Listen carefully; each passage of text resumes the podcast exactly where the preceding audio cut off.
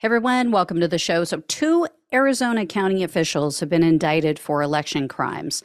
This story is a bit different than the ones that I've been sharing lately, and you might remember this story uh, when all of this went down because I shared the initial story. This is kind of a follow up.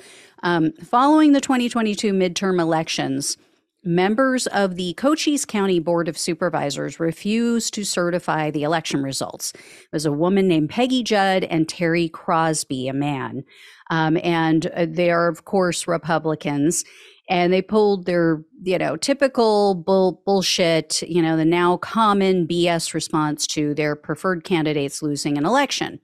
So Judd and Crosby were out questioning the results of the election. They pushed election fraud nonsense and conspiracy theories. Well, their little stunt cost the county taxpayers about $300,000 because it had to be taken to court to force them to certify the election. Well, even after the court order, they still refused to do their job, or at least Crosby did. He failed to show up for a vote on the election canvassing. So Judd and Crosby have now been charged with two felonies conspiracy and interference with an election officer. Um, based on those two felonies, they each face between one to five years in prison.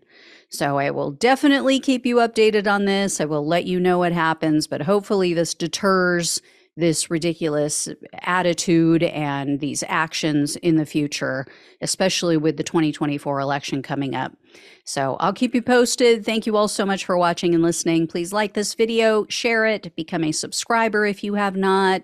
Um, if you can donate, even if it's one time, it truly helps to keep the show going. Greatly appreciate all of you. Love you all. Take care. Talk with you soon.